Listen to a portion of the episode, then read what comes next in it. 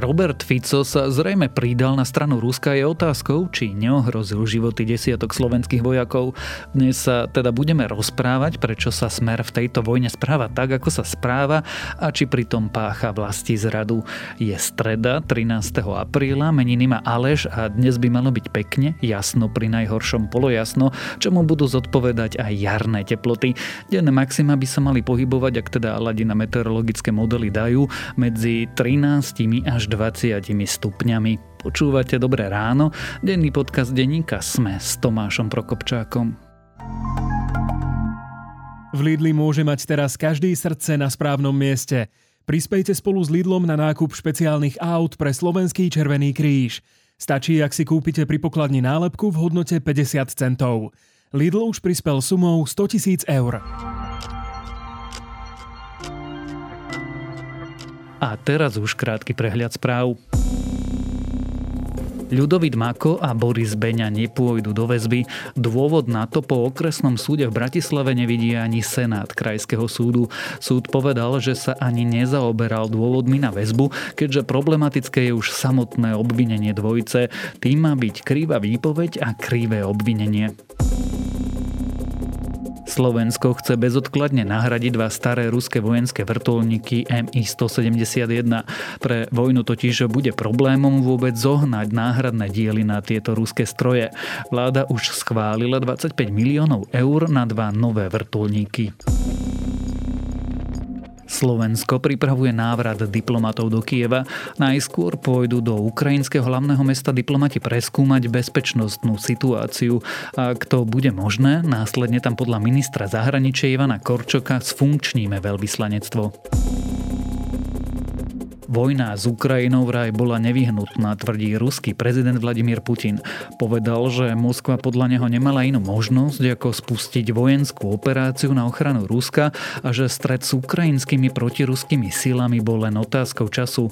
Ukrajinské ministerstvo obrany medzičasom preveruje informácie o použití chemických zbraní v Mariupoli. Mohlo ísť o fosforovú muníciu. Švédsko a Fínsko by mohli do NATO vstúpiť už v lete. Dôvodom je ruská invázia na Ukrajinu.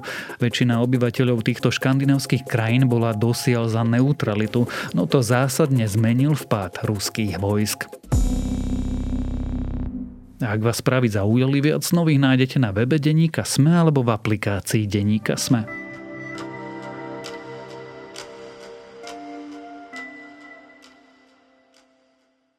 Robert Fico si zjavne vybral stranu a nie je to strana ani našich spojencov, ani Slovenska. Mohol dokonca Rusku vyzradiť utajovaný prevoz obranného protiraketového systému, zľahčuje agresiu Ruska na Ukrajine, koketuje s dezinformáciami. Že sa prirodzenými spojencami Fica stali fašisti, to už nejaký čas vieme, ale stal sa dnešný Robert Fico aj vlastizradcom? Budem sa pýtať politického komentátora denníka SME Petra Tkačenka. Čaputová s Hegerom darovali Ukrajine jeden jediný systém v slovenskom vlastníctve a ako alternatívu akceptujú navozené americké patrioty, ktoré nie sú ani v našom vlastníctve a ani ich nevieme používať. Prezidentka a vláda sa správajú ako americké ovce. Peťo, ty si v komentári napísal, že Robert Fico je, a teraz citujem, morálne zdemolovaný toxikoman, ktorý obden dokazuje, že pre svoj prospech urobí doslova čokoľvek. Čo sa nám to stalo z Roberta Fica?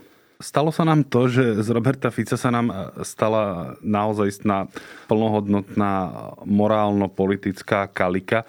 Môžeme diskutovať o tom, či on sa zmenil, alebo či už sa tak povediať nemusí na nič hrať, alebo proste e, takto vyšli okolnosti. To ma totiž to zaujíma, že či vždy bol takýmto a doteraz sa úspešne 20 rokov pretvaroval, alebo je to nejaký, nazvime to, charakterový vývoj. E, dokonca by som povedal, že sa to nevylúčuje.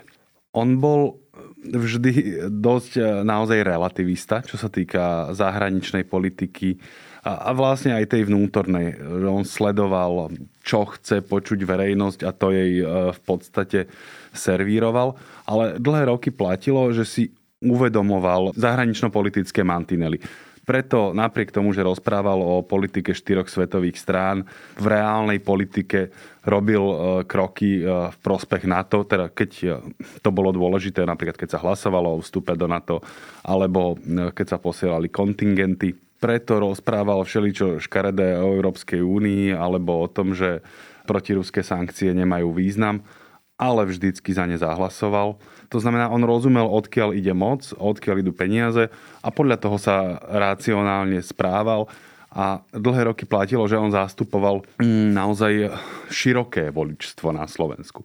Ten smer eh, špeciálne v tej eh, najväčšej eh, sláve dosahoval naozaj 30-40 percentné čísla to už je taká masa voličov, kde sú zastúpení naozaj všetci a slovenské voličstvo bolo ešte vtedy prozápadné, určite viac ako dnes. To znamená, že, tento typ politiky bol na najvyš racionálny. No lenže všeličo sa zmenilo. Robert Fico má pocit, že... No pocit, je to vlastne realita že je vyobcovaný zo spoločnosti, a to ako z medzinárodnej, lebo naozaj Eh, s ním už si predpokladám premiéry a prezidenti zo západnej Európy eh, nebudú len tak dobrovoľne podávať ruky. Pochyboval by som o tom, eh, že by to urobili, aj keby sa stal ešte premiérom, možno keby naozaj museli. Rovnako je vyhnaný do kúta v slovenskej domácej politike.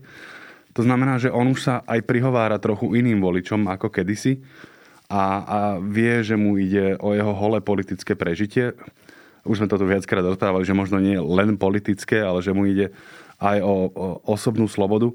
Takže naozaj nemusí vôbec nič predstierať a morálne zábrany, ako vidíme v sebe, vlastne nemal nikdy žiadne. teraz nebol nútený robiť takéto odporné veci.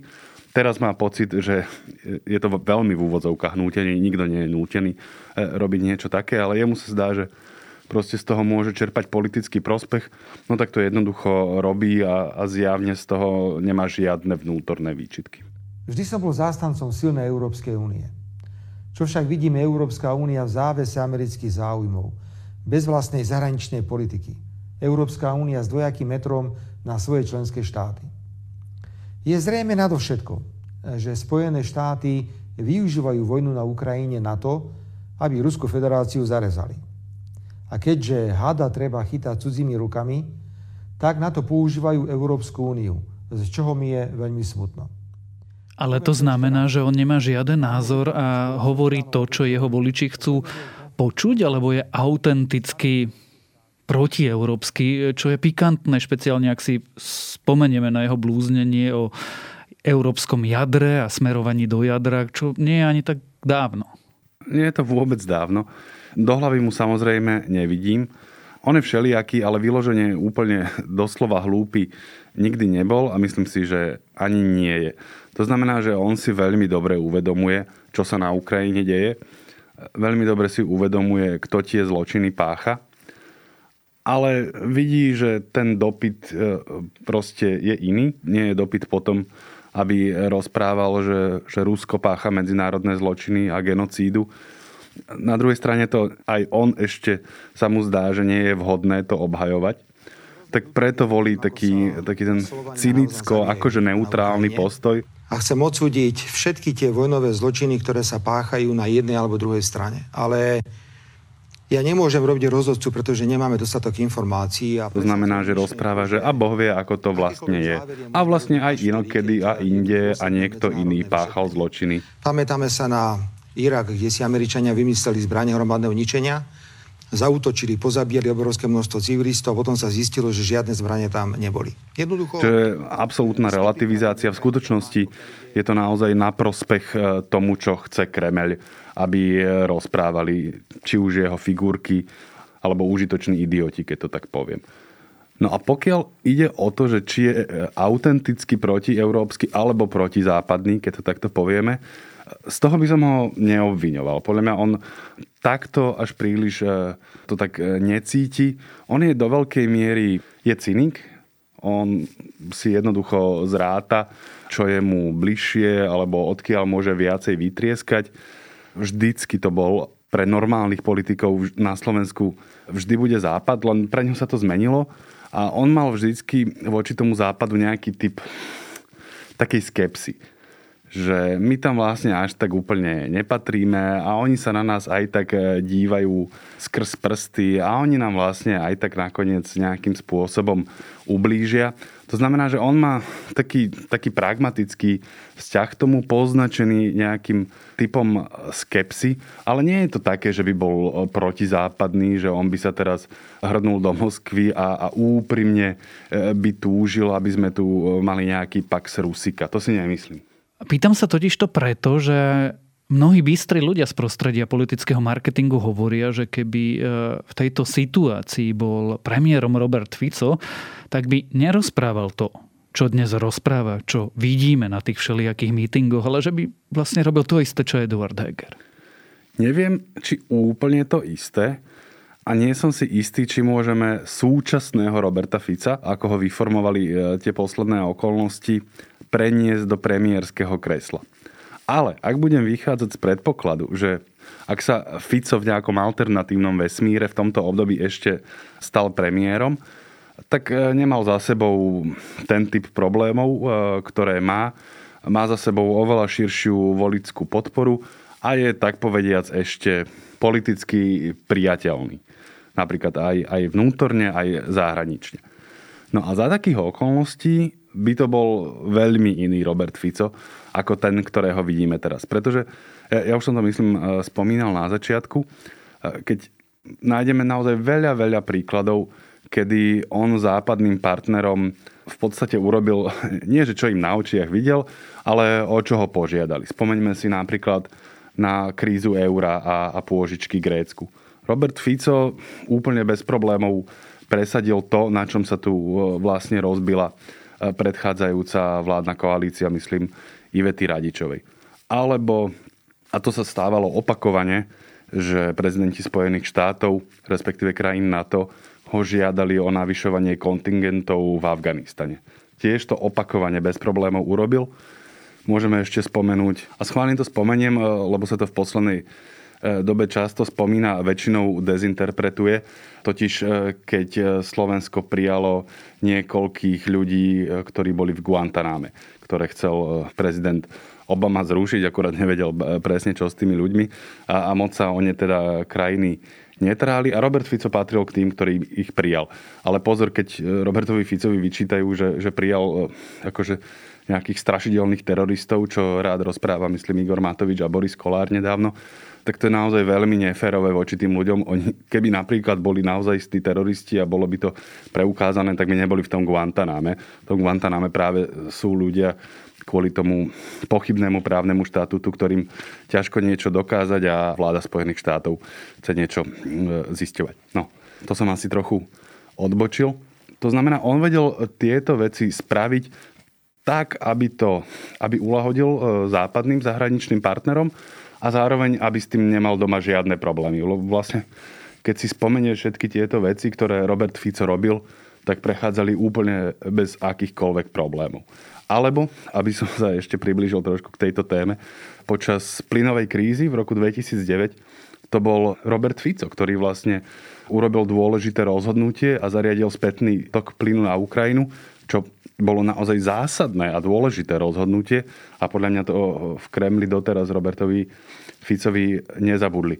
Čiže ak si toto všetko dám dohromady, predstavím si svet, v ktorom Robert Fico je ešte priateľný politik, tak nevidím dôvod, prečo by sa správal inak. Neviem, či by bol, že nejaký ultra jastrap, to znamená, že by kričal, že poďme s armádou na Ukrajinu vyhnať odtiaľ Rusov. To asi skôr nie.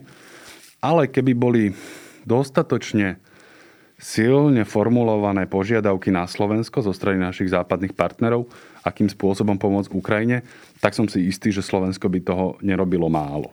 V predchádzajúcej odpovedi si začínal veľa predpokladmi, teda veľa ak.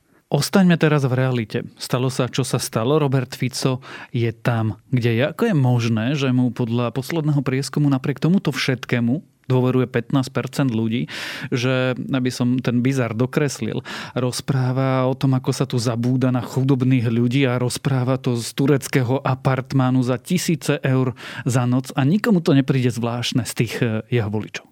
Toto je asi už otázka pre niekoho iného ako pre politického komentátora, lebo to, tu sa prelínajú nejaké e, psychologicko, e, samozrejme aj, aj politická rovina tam je, aj sociologická, no ale jednoducho vieme, že toto ľuďom neprekáža. Ja si tiež nemyslím, že sociálny demokrat e, musí byť nutne žobrák alebo chudobný, alebo že nemôže mať drahé hodinky. Podľa mňa aj na svete, že pomerne dosť multimilionárov a miliardárov, ktorí sú autentickí sociálni demokrati a žijú vo veľkých e, e, rezortoch a, majú drahé hodinky a auta a, nevidím tam logický rozpor. U neho je trošku rozpor v tom, že odkiaľ by na to mohol zobrať. To je pravda. To je jednoducho podľa mňa kognitívna dizonancia. Poprvé, tí ľudia nad tým nechcú rozmýšľať a po druhé, keď by nad tým aj nejako rozmýšľali, tak by podľa mňa dospeli k tomu, že to je vlastne jedno, aj tak e, všetci sú zlí alebo kradnú a tak. V podstate možno aj oni by si radi chceli. Takže tomu Ficovi doprajú. Hlavne, keď ho vnímajú tak, že zastupuje ich záujmy, hovorí ich hlasom a ešte im akože aj niečo dá. To sa tak, e, to je také obľúbené v slovenskej politike, že všetci kradnú, ale za toho Fica aspoň sme dostali hento a tamto a ceny boli také a také. A máme legitímnu otázku. Prečo vy, ako tu stojíte, máme platiť 2 eurá za benzín? A prečo máme platiť o 30-40% viacej za potraviny? Za nejakú vojnu, s ktorou nič nemáme? Ak zhrniem tvoje predchádzajúce odpovede, ty mi vlastne hovorí, že tým jeho voličom neprekáža, kto to hovorí a zároveň Robert Fico je dnes schopný povedať úplne čokoľvek a takmer bez svedomia. Všimnite si našich politikov. Ja nepočujem od nikoho z najvyšších ústavných činiteľov slovo mier, ale počúvame S-300, počúvame Miginy, počúvame Zuzany, hlavne tá z toho prezidentského paláca, by tam mala ísť na Ukrajinu. To má ale privádza k otázke, či pri tom všetkom, čo rozpráva, ho dnes už môžeme nazývať ruským agentom. Alebo teda smer akúsi piatou kolónou.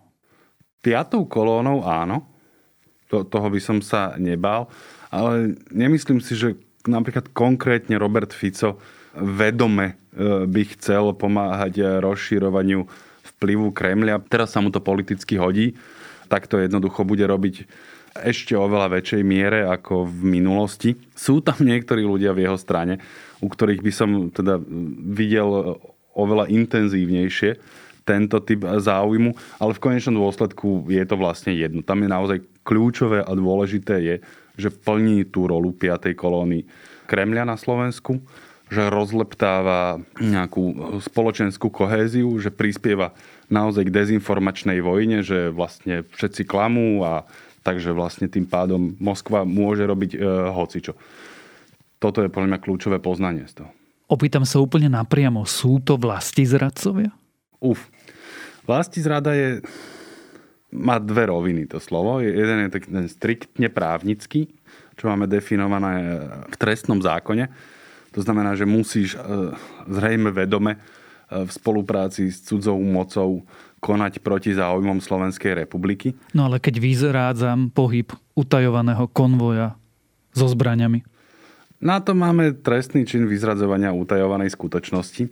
To ešte nemusí byť ani sabotáž, ani vlasti zrada. To sú naozaj, keď sa bavíme v tej striktne právnej rovine, to je naozaj problematické. Ale sú to trestné činy proti záujmom Slovenska?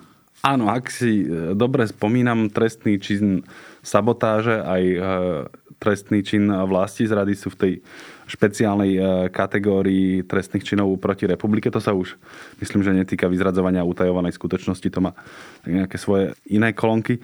Z tohto miesta by som sa ale neodvážil povedať, že sa ich napríklad konkrétne Robert Fico dopúšťa. To, že sa bez pochyby dopúšťa trestuhodného a možno aj trestného správania, to pripúšťam, konkrétne hentie zmienené e, trestné činy vlasti zrady a sabotáže sa veľmi ťažko preukazujú. Tam by som bol opatrnejší. No ale potom máme tú druhú rovinu, takú tú semantickejšiu, čo si predstavujeme pod vlasti zradou. A tam sa toho zmestí naozaj oveľa viacej ako do definícií trestného zákona. A v tomto zmysle, keď sa pozriem na Roberta Fica napríklad, ale pokojne by som mohol aj viacej ľudí z tej strany, ktorý pri svojom intelekte, skúsenostiach a vzdelaní veľmi dobre vie, čoho sa dopúšťa, veľmi dobre vie, aké sú ciele Moskvy, čo Moskva pácha a čo chce páchať u nás. a k tomu prirátam, ako sa správa, do akého rizika vystavuje budúcnosť Slovenskej republiky, tak v tomto zmysle pre mňa nie je absolútne žiadnej pochybnosti. Nie v tom trestnoprávnom, ale v tom občianskom zmysle, že áno, je to vlasti zradca, lebo celkom vedome ohrozuje bezpečnosť, prosperitu a slobodu v Slovenskej republike. Prečo to robí? Pýtam sa to ešte raz napriek tomu, že vlastne celý dnešný rozhovor je o tom. Lebo to vidí ako, možno nie posledný, ale jeden z prostriedkov, ako sa vrátiť k moci a uchovať si slobodu a imanie. Môže to fungovať? Bojím sa, že existuje taký scenár. A čo to potom urobí s krajinou?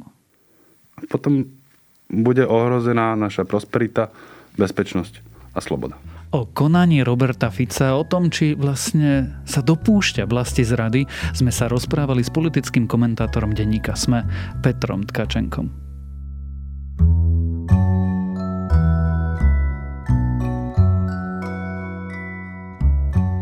Mojím dnešným odporúčaním sú správy v Ukrajinčine. Na Sme.sk už niekoľko dní nájdete každé ráno stručný prehľad tých najdôležitejších udalostí napísaný v Ukrajinčine. Naši ukrajinskí kolegovia tak pomáhajú poskytovať ľuďom utekajúcim pred vojnou najzákladnejšie informácie o tom, čo sa na Slovensku i v zahraničí deje. Ak poznáte niekoho, komu by prehľad v Ukrajinčine mohol pomôcť, dajte mu vedieť. Nájdete ho každé doobedie na titulke Sme.sk a čo skoro aj na adrese ukrajina.sme.sk. A to je na dnes všetko. Dávajte na seba pozor. Počúvali ste Dobré ráno, denný podcast denníka Sme s Tomášom Prokopčákom.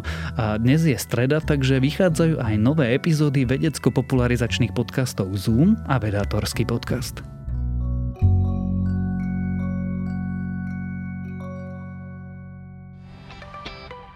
Existuje Boh, ak je na svete toľko utrpenia? Je environmentalizmus nové náboženstvo? Je lepšie nespravodlivosť znášať, ako ju konať?